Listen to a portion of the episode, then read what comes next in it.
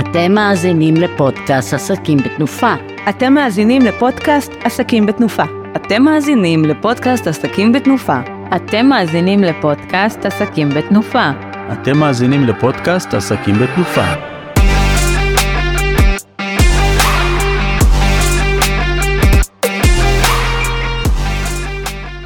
שלום לכולם, כאן שחר נחמיאס, מתווך נדל"ן, ברוכים הבאים לפודקאסט עסקים בתנופה, פרק 5, שם הפרק עיצוב ותיווך נדל"ן, אה, היום איתי פה רוזלין. אהלן, נעים מאוד שחר, מה קורה? מצוין, רוזלין, מה נשמע? בסדר, הכל טוב. היום אנחנו נדבר קצת תיווך נדל"ן, עיצוב, איך זה מתחבר ביחד, אה, ניתן לכם קצת טיפים, ניתן לכם כל מיני רעיונות, שווה להקשיב, אה, כדאי שתהיו איתנו. רגע שחר, אבל לפני הכל, B&I, B&I. מה זה? אז כן, אני ורוזלין חברים אה, בקבוצת B&I, עסקים בתנופה. B&I אה, זה פלטפורמה מעולה לבעלי עסקים, זה פלטפורמה של נטוורקינג בעצם, אנחנו נפגשים אה, אחת לשבוע ועושים כל מיני פעילויות לקידום אה, העסק אחד של השני. אני חבר בקבוצה בעסקים בתנופה, בכלל ב-B&I כבר קרוב לשמונה שנים, חבר די ותיק, עברתי כבר המון תפקידים וכל מיני דברים, אה, ובאמת זה כבר כמו חלק ממשפחה, אה, מעבר לעסקים זה כבר ממש נהיה חברים ומשפחה, כמו שאמרתי. רוזלין, את אה, די צעירה אצלנו בקבוצה. כן, אני ביחס אליך תינוקת, מה זה, חודש וחצי אולי, אבל האמת שממש כיף איתכם. קיבלו אותך אה, כמו שצריך. כן, כן, כן. מעולה. אני חושבת שהפלטפורמה הזאת באמת נתנה לי ככה אה, להגדיל את רשת הקשרים שלי, להבין שבאמת יש לי פה גב שאני יכולה ללכת איתו גם מבחינת הלקוחות שלי, גם מבחינת אה, כל בעלי המקצוע שאני מכירה. אנחנו באמת עושים פה שיתופי פעולה שהם הרבה מעבר לקשרים מקצועיים, נרקמים פה גם יחסים חבריים, והיום אנחנו כאן, אני ושחר, ככה חשבנו איך באמת לעשות את נקודת ההשקה הזאת בין תיווך נדל"ן לעיצוב הבית, שגם כדי אה, להציג לכם את הדברים האלו על הצורה הטובה ביותר. אז אה, שחר, מה, מה, מה, מה זה ששמעתי ששוק הנדל"ן בהאטה? אני, אני בהלם, תסביר לי. שאלה מצוינת, המון המון אנשים שואלים אותי כרגע מה קורה עם שוק הנדל"ן. שוק הנדל"ן אה, עובר תהפוכות אה, בשנים האחרונות, האמת היא, תמיד, שוק הנדל"ן זה שוק מאוד דינמי ומאוד משתנה, ויש כמה גורמים שבעצם אה, משפיעים על השוק. זה ביקוש, יש ביקושים, עניין של ביקושים והיצע, כל מיני אה, דברים אה, ככה גדולים ובאמת אה, כוחות שוק מאוד גדולים ש... אה, משפיעים על המחירים ועל התנועה בשוק, כל ענייני, עניינים של חוקים של ממשלה והחלטות ממשלה שגם משפיעות, אה, החלטות של בנקים, יש המון המון דברים שמשפיעים על שוק הנדל"ן. אה, אם אנחנו מדברים רגע על התקופה הנוכחית, אז אה, באמת יש מין סוג של האטה בכמה חודשים האחרונים, וזה בעקבות העלאת הריבית. אם לפני כן, לפני כמה חודשים, לפני שהתחילו להעלות את הריבית, אנשים היו קונים את הכסף שלהם מהבנק בריבית אפסית כמעט, והריביות היו מאוד נמוכות, אז אנשים אה, הרשו לעצמם לקחת משכנתאות מאוד גדולות ולהתחייב כספים ולסכומים מאוד גדולים, כי ההחזר החודשי היה יחסית קטן לעומת הסכום שהם לקחו. אם אנחנו מסתכלים על זה כמה שנים אחורה, באמת הסכום היה מאוד קטן, סכום ההחזר יחסי. אז אה, רואים באמת משכנתאות של אה, מעל מיליון שקל כמעט בכל עסקה, וזה מה שהיה עד אה, לפני חצי שנה בעצם, עד לפני העלאת הריבית, פלוס מינוס חצי שנה. ומאז שהתחילו לעלות את הריבית, בעצם מה שקרה שהכסף נהיה יותר יקר, ההחזר החודשי עלה, אנשים פחות מוכנים לקחת ולהתחייב על משכנתאות גדולות, כי הם יודעים שההחזר החודשי שלהם פשוט אה, קפץ באחוזים גבוהים, וברגע שההחזר החודשי גבוה, פלוס כל ההוצאות של יוקר המחיה הנוכחי, כבר משפיע על, אה, אה, על איכות החיים. ואנשים לא מוכנים לפגוע באיכות החיים שלהם, וזו הסיבה בעצם שהמשכנתאות, אנשים לוקחים פחות משכנתאות, פחות סכומים. עכשיו ברגע שזה קורה מן הסתם יש האטה גם בקנייה, אנשים לא מוכנים לשלם כל סכום והמוכרים מבקשים סכומים גבוהים עדיין כי הם עדיין באשליה של לפני כמה חודשים שהמחירים רק עולים ועולים. וזה גורם לעצירה בשוק, נכון שאין עצירה מוחלטת ותמיד אנשים יקנו דירות, טירוף שהיה אחרי הקורונה שאנשים קנו דירות כמעט בכל מחיר כבר אה, לא קיים היום. השוק באיזושהי בלימה מסוימת, מה שנותן הרבה אופציות לדעתי כן לבוא ולהשקיע היום בנדל"ן וכן לראות דברים בצורה קצת שונה. לדעתי הזדמנות להיכנס לשוק הנדל"ן דווקא היום, דווקא שהמחירים נעצרים, דווקא שיש עצירה מבחינת העסקאות שנעשות. איך אתה רואה את זה כהזדמנות? זאת אומרת, מה מבחינתך מביא היום את הקונים או את המשקיעים לראות את זה באמת כהזדמנות ולא להמתין עוד ועוד, שאולי באמת המחירים ירדו עוד? שאלה מצוינת. אה, בדרך כלל מה שקורה בשוק הנדל"ן, אה, ברגע שהמחירים עולים אנשים רצים לקנות. ברגע שהמחירים יורדים או נעצרים, אנשים אה, פשוט מפסיקים לקנות דירות.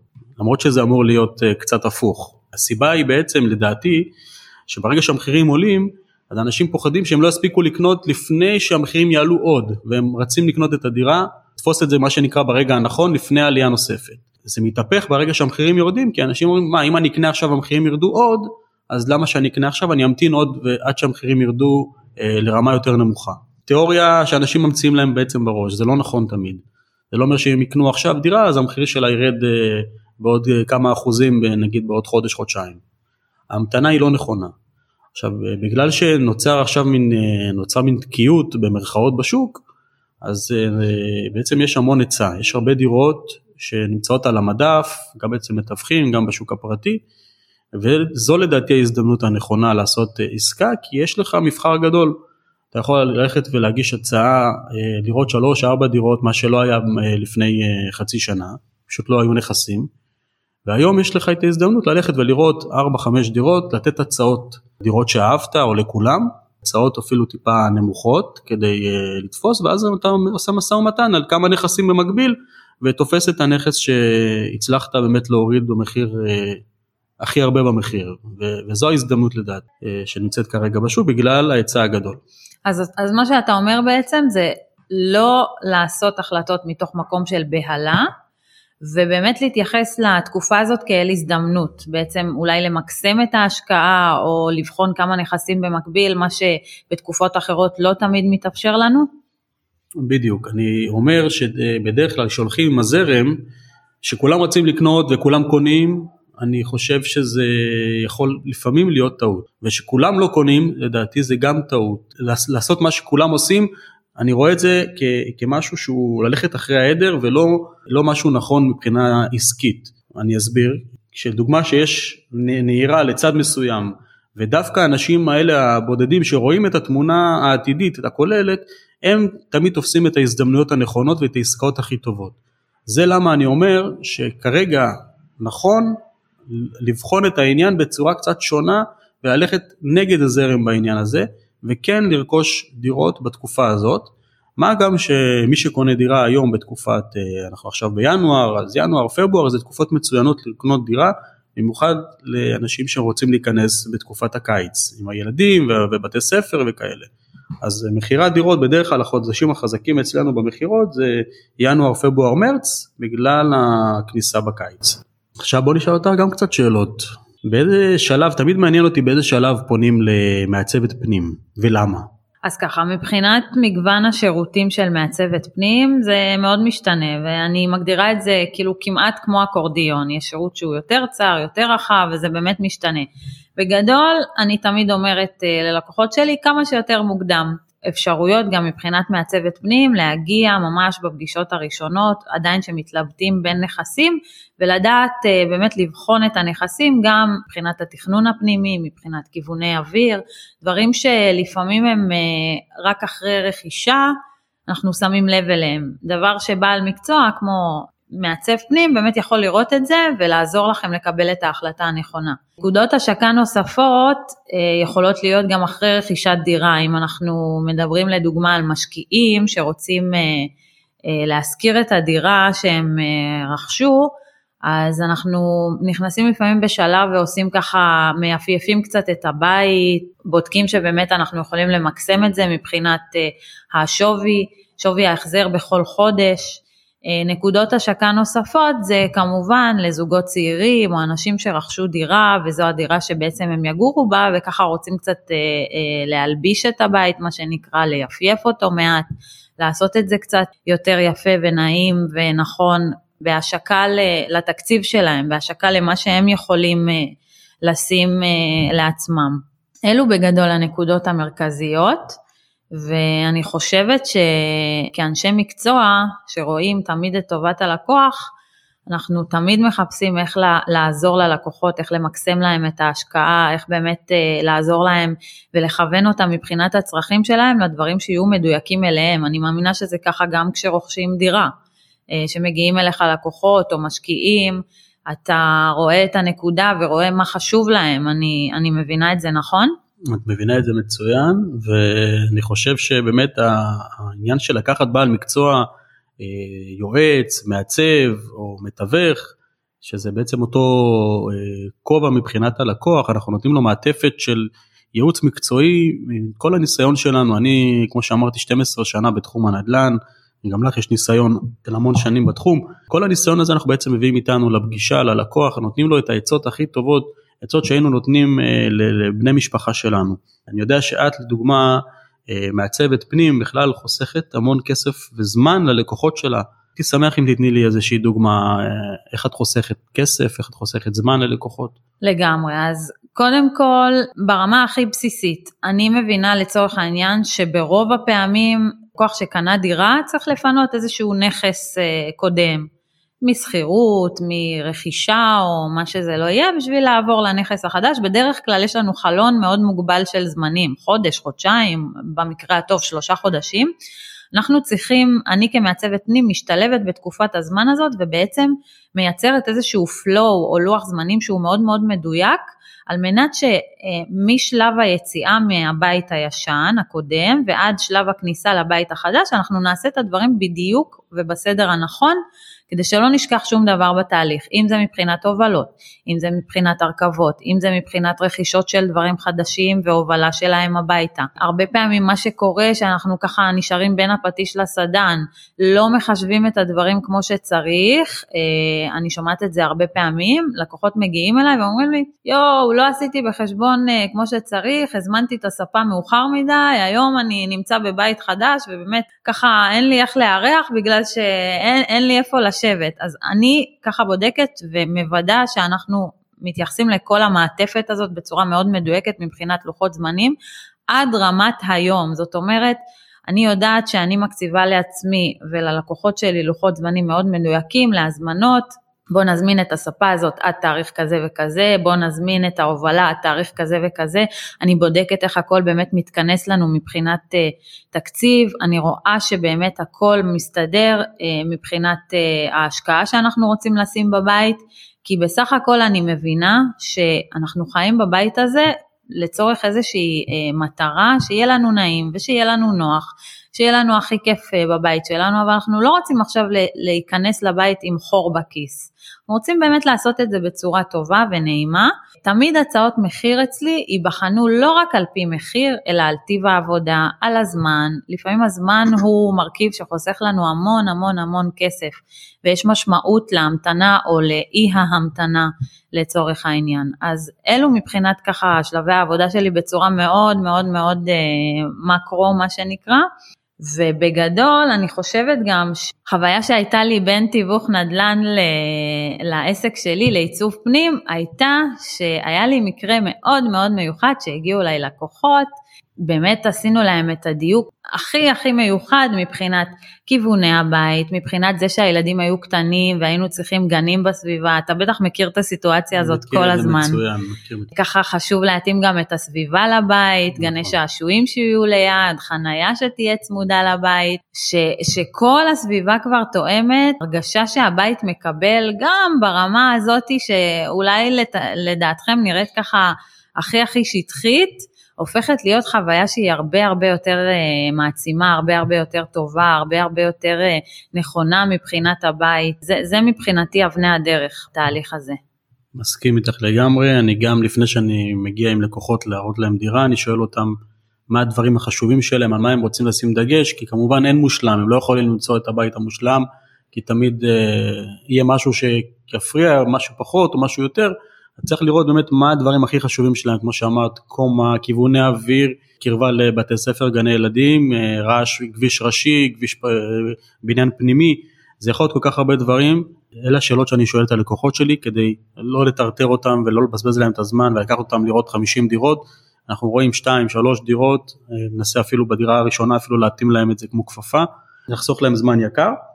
אני יודע שגם אצלכם מבחינת העיצוב פנים את אה, יודעת לדייק את העניין של הכמויות שהם לא יקנו עכשיו אה, לא יודע over ריצוף או over קרמיקה או דברים שהם באמת לא צריכים ופה החיסכון האמיתי שאת באמת נותנת להם מלבד החיסכון של הזמן הייתי שמח אם טיפה תתני לזה איזושהי כמה מילים. ככה בפרויקטים כשהם קצת יותר מורכבים, שאנחנו נכנסים כבר לעובי הקורה מה שנקרא, ברמה של שיפוץ הבית, אם זה בריצוף, אם זה באמת בשבירת קירות, אה, בתשתיות ודברים כאלו, אנחנו נכנסים כבר לנושא שהוא הרבה יותר עמוק, ומבחינתי אני אוהבת לעשות אותו הכי הכי מדויק שיש. אחד הדברים, אחד הכלים שלי לדייק את זה, זה בעצם על ידי כתב כמויות. כתב כמויות בעבורי הוא האלף בית של הבית, הוא ה-DNA של הבית, כמה ריצוף אני צריכה, באיזה גודל, באיזה צבע, איזה מפרט אני צריכה, מה פחות או יותר טווח המחירים של אה, הריצוף שאני רוצה לקנות. אותו דבר לגבי תשתיות, אם זה נקודות חשמל, אם זה נקודות אינסטלציה.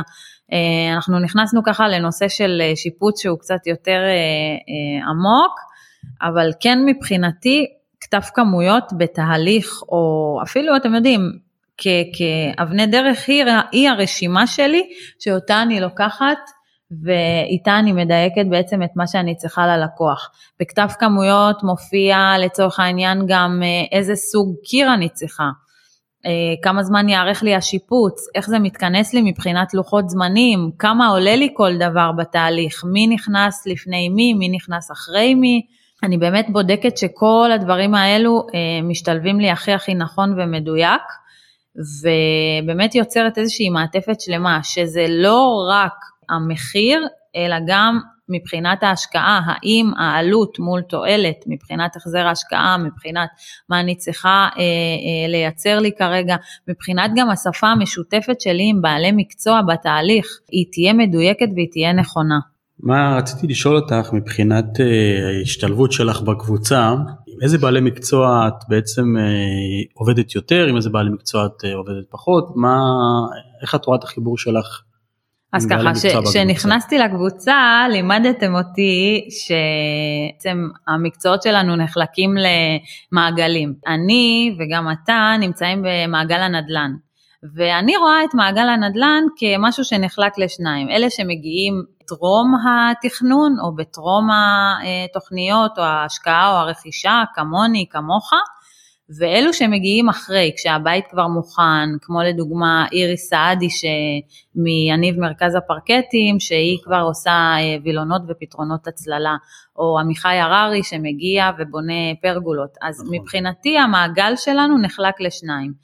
ואני ואתה לצורך העניין נמצאים תחת אותו, אותה נקודת זמן שנמצאת לפני ההשקעה או לפני הרכישה או במשהו כזה שאנחנו עושים אותו טרום התהליך. זה מבחינתי. כמה יש לנו לדבר, זה לא להאמן, אבל... יש לנו עוד המון המון נושאים. ממש. אבל ככה אני מרגישה שכבר הזמן הולך ונגמר. תן לי איזה שלושה טיפים לרכישה מעולה, במיוחד בתקופת הזמן הזו. יופי מצוין קודם כל יש לי טיפ ראשון שאני תמיד אה, אומר גם לא בתקופה הזאת בכלל בכל תקופה. זה ללכת ולראות מספר מצומצם של דירות מי שהולך לקנות דירה לא צריך לראות 50 דירות או 10 דירות אפילו בשביל לקנות דירה. לראות 2 3 4 5 במקסימום לא יותר מזה לא להתבלבל לא להתפזר כי ככל שתראו יותר דברים אתם יותר תתבלבלו ותצאו מאיזון וזה לא בריא. ההחלטה צריכה להיות מדויקת, בגלל זה גם צריך לקחת איש מקצוע מתווך שייקח אתכם ויראה לכם דברים, דברים שמתאימים גם לתקציב וגם למה שאתם, אה, לצרכים שלכם. זה טיפ ראשון. טיפ שני, הטיפ הזה הוא דווקא יותר למשקיעים. אם אתם אה, מחפשים אה, לקנות, להשקיע בארץ, אתם צריכים לדעתי לחפש לא רק את התשואה של ה... כי אין הרבה תשואה בארץ היום, אתה קונה דירה, אין לך המון, הרבה תשואה, תשואה לא גבוהה, היא תשואה נמוכה של סביב השלושה אחוז, זה התשואה שיש בארץ כרגע. אז אם אתם מחפשים דירה, להסתכל על האופק העתידי שלה, זאת אומרת אם הדירה הבניין הזה הולך להפוך, אה, לעבור תמ"א 38 בעתיד, או פינוי בינוי בעתיד, או תוספת של מרפסות, של ממ"דים, לראות את ההשבחה של הנכס ולאו דווקא את, את התשואה המיידית של הנכס משכירות. מה גם שהסביבה לא פחות חשובה, למשקיעים צריך לראות איפה הסביבה נותנת באמת על אופק עתידי לעליית מחירים אה, אז באמת לחפש את האזור הטוב, גם אם הדירה או הבניין כרגע לא נראים כל כך טוב, אבל עדיין שהאזור יהיה אזור איכותי, כי שם תמיד המחירים אה, ממשיכים לעלות. אה, וטיפ שלישי, חברים, אתם הולכים לקנות דירה, להגיע עם הבן זוג, עם, הבת זוג, לפגישה הראשונה, ללכת ביחד, לא ללכת פעם הבאה, פעם האישה בנפרד, ללכת כבר ביחד, אה, להגיע לפגישה, גם אה, לתכנן את זה כמו שצריך, לבוא ברוגע, לרשום את ה... להביא דף ועט, לרשום את הנקודות החשובות, מה שראיתם, מה שאהבתם, מה שפחות אהבתם, אה, ואז לשבת ולהחליט ולדבר. אין טעם לבוא בנפרד, 30 פעם לראות הלוך, חזור, עם האמא, עם הסבתא, עם הדודה, באים כולם פעם אחת, רואים את הנכס, מתאים, לא מתאים, וממשיכים הלאה. אלה הטיפים שלי, ויש עוד המון, אבל אולי תתני לנו גם עד כמה טיפים. הטיפים שלי יהיו גם הם למשקיעים. תבנו לכם איזשהו אבטר, מי הלקוח או מי הסוחר האולטימטיבי שאותו אתם רוצים אה, שיהיה בדירה, שאותה אתם רוצים שיהיה בדירה. תבינו מה חשוב לו, האם זה סטודנטים, האם זה זוג צעיר עם ילדים, האם זה זוג מבוגר, מה הסביבה שלכם אומרת לגבי הנכס שאתם רוצים לקנות אותו. כיווני אוויר זה משהו שמאוד מאוד מאוד משנה את הדירה. אני חושבת שזה אחת ההחלטות הכי חשובות, מאיפה מגיעה השמש, האם במהלך היום השמש נמצאת במרפסת, האם במהלך היום השמש נמצאת בחדר השינה, זה דברים שממש ממש משנים לנו את ההחלטה. הטיפ השלישי שלי זה נושא התשתיות. חשוב לעשות בדיקה מעמיקה של התשתיות, מתוך באמת הבנה שאנחנו רוצים למקסם את הנכס ולא רוצים להיכנס לאיזושהי הרפתקה, וגם כמובן אה, לסוחרים הלאה. באמת לעשות את זה בצורה הטובה ביותר. זהו פחות או יותר, איזה כיף היה, שחר. ממש ממש כיף. ממש. אני חושב שיש לנו עוד המון אה, דרכים לשתף פעולה ואנחנו כמובן נמשיך ונשב ונמצא את הדרכים לעבוד ביחד כי לגמרי. הלקוחות שלנו ירוויחו מזה המון. לגמרי, זה ממש היה על קצה המזלג. תמיד כיף איתך, תמיד, תמיד כיף בשיתוף פעולה הזה, ואני... גם אני מאוד נהנית. טוב, תודה רבה שהאזנתם לנו, אנחנו נשמח uh, שתמשיכו להאזין לפודקאסטים שלנו, של הקבוצה, וגם uh, תבואו להתארח אצלנו, עסקים בתנופה נס ציונה, קבוצת B&I, מי שמעוניין שיפנה אלינו, אנחנו נשמח לארח אותו. תודה רבה.